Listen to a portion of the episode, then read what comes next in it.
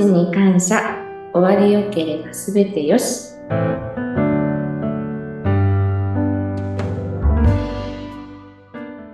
皆さん、こんにちは。東美の千葉七重です。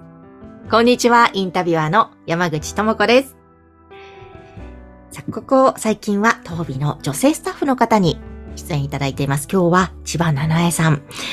入社してから今9ヶ月ということなんですが、今日はよろしくお願いします。よろしくお願いします。千葉さんは前職、やはりまたね、全然別のお仕事だったということなんですが、前は何をやっていたんですか？う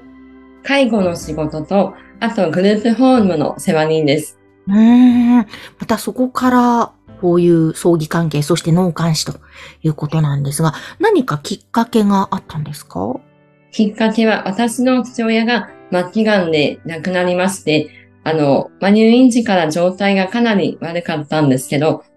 まあ、さらに、まあ、そこから状態を悪くしてしまったのは、あの、亡くなった後の自宅安置で、まあ、当時はもう真夏で高温多湿でエアコンの設置もない状況だったので、全く知識もないまんま、あの窓も開けて扇風機回して風通しを良くしたら、翌朝にはさらに悪くなってしまって、まあ、当時お世話になった葬儀屋さんに訳を話して、あの、こういう状態になっちゃったんですけどって言って、その数時間後には全く見違えるほど良くなった父を見てびっくりして、本当にすごいなと思ったんですよ。うん。で、絵にお化粧されて、本当に横断もすごかったんですけど、全くそれもなく、髪の毛もちゃんと綺麗になって、あの、礼服も着せてもらって、あの、本当に綺麗にしていただいて、もう生前よりすごくいいお父さんになってて、それでもう感銘を受けたんですよね。ああそういう体験があったんですね。はい。えーじゃあその時は、お父さんのことをみんなで家族で、こう、お見送りをしっかりじゃあできたという時間がその後あったんですか？そうですね。はい。親戚もみんなすごい喜んでいたので、あ、こういう仕事ってすごいなって感動して、あ本当ですね。なるほど。そのきっかけがあって、そこからじゃあ探し始めたんですか？えっと、その後はまた違うお仕事をやって、あの、まあ、介護の仕事だったり、まあ、当時は、あの、まあ、精神科病院で看護助手のお仕事をやらせていただいたり、まあ、いろいろ経って10年後に、やっとこの業界に入ってきたって感じだったので、ああ、そうだったんですね。じゃあ、ずっと心の中には思っていたことが実現したということなんですね。そうですね、もう密かに思ってて、いつかはこの仕事をやりたいってあったんですよ。うーん。実際にお仕事スタートして今9ヶ月ということですが、いかがですか？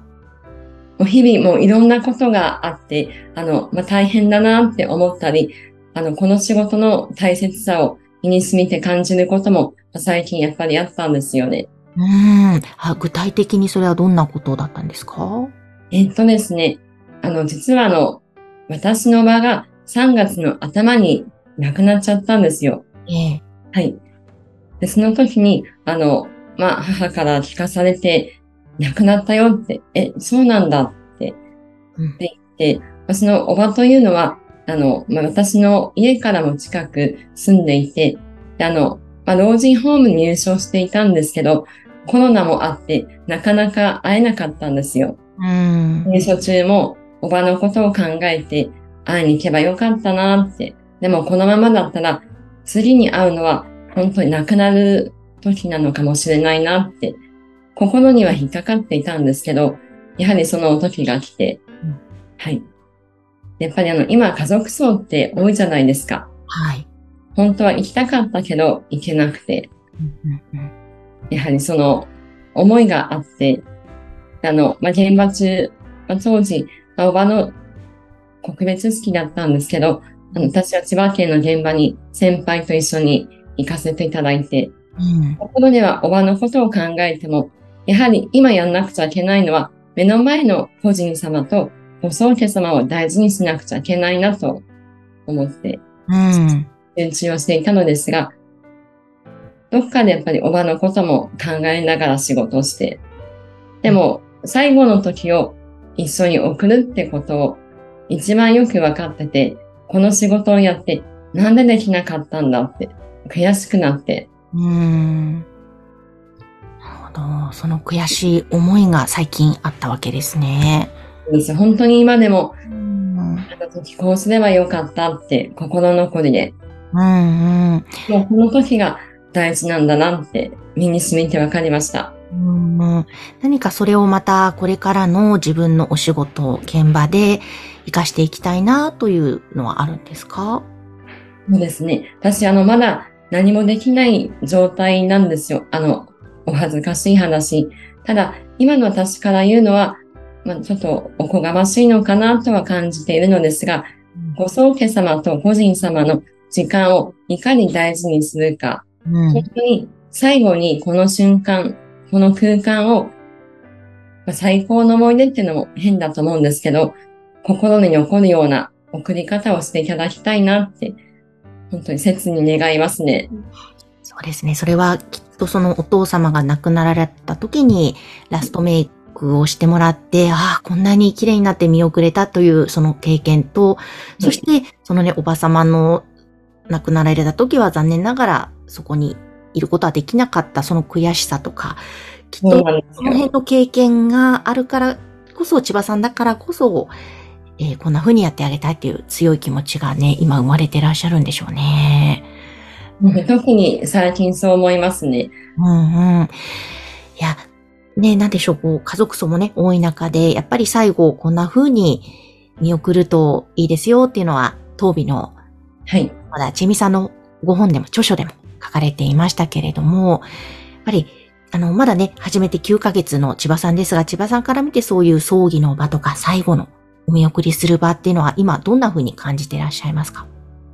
私にとって葬儀の場ってものは、あの、最後のお別れだけど、でも個人様を見て、今まで生きてた個人様を知ってるご家族からすると、心の中ではずっと生きてると思うんですよ。だ決して亡くなってるわけではなく、まあ、一つの節目を終えて、これから新しい旅へ向かうという意味もあって、やはり私としては今までありがとう、そしていろいろごめんねという気持ちも含んで、いってらっしゃいと、笑顔で送りたいなって、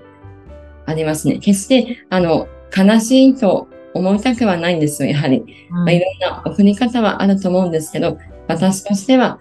悲しいけど、またいつか会える日が来るまでと思って、あの、ちょっと、あの、表現が難しいなと思うんですが、あの、本当にどんなに忙しくても、どんなに時間が取れないと思っても、まあ最後に送る時間はみんなにとっていただけたらなって、ただそんだけですね。うん、本当ですね。え、千葉さん、これからまだまだね、いろいろと技術を磨きながら進んでいくと思うんですが、この後のお仕事の目標って今何か掲げているものあるんですか？そうですね。あの、やはり、あの、皆さんと同じように、あの、メイクをして、ちゃんと着せ替えもできるようになって、あの、ご宗家様と、あと、まあ関わる人に安心して、この人に任せてよかったと言われるような人になりたいなと思います。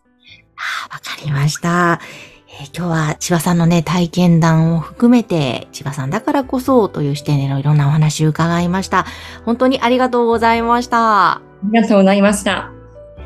えーぜひ、当日に相談したいこと、また問い合わせしたいことがありましたら番組の概要欄にホームページがありますので、そちらからアクセスを皆さんしてください。そして、えーどうぞ来週もぜひ聞いてください。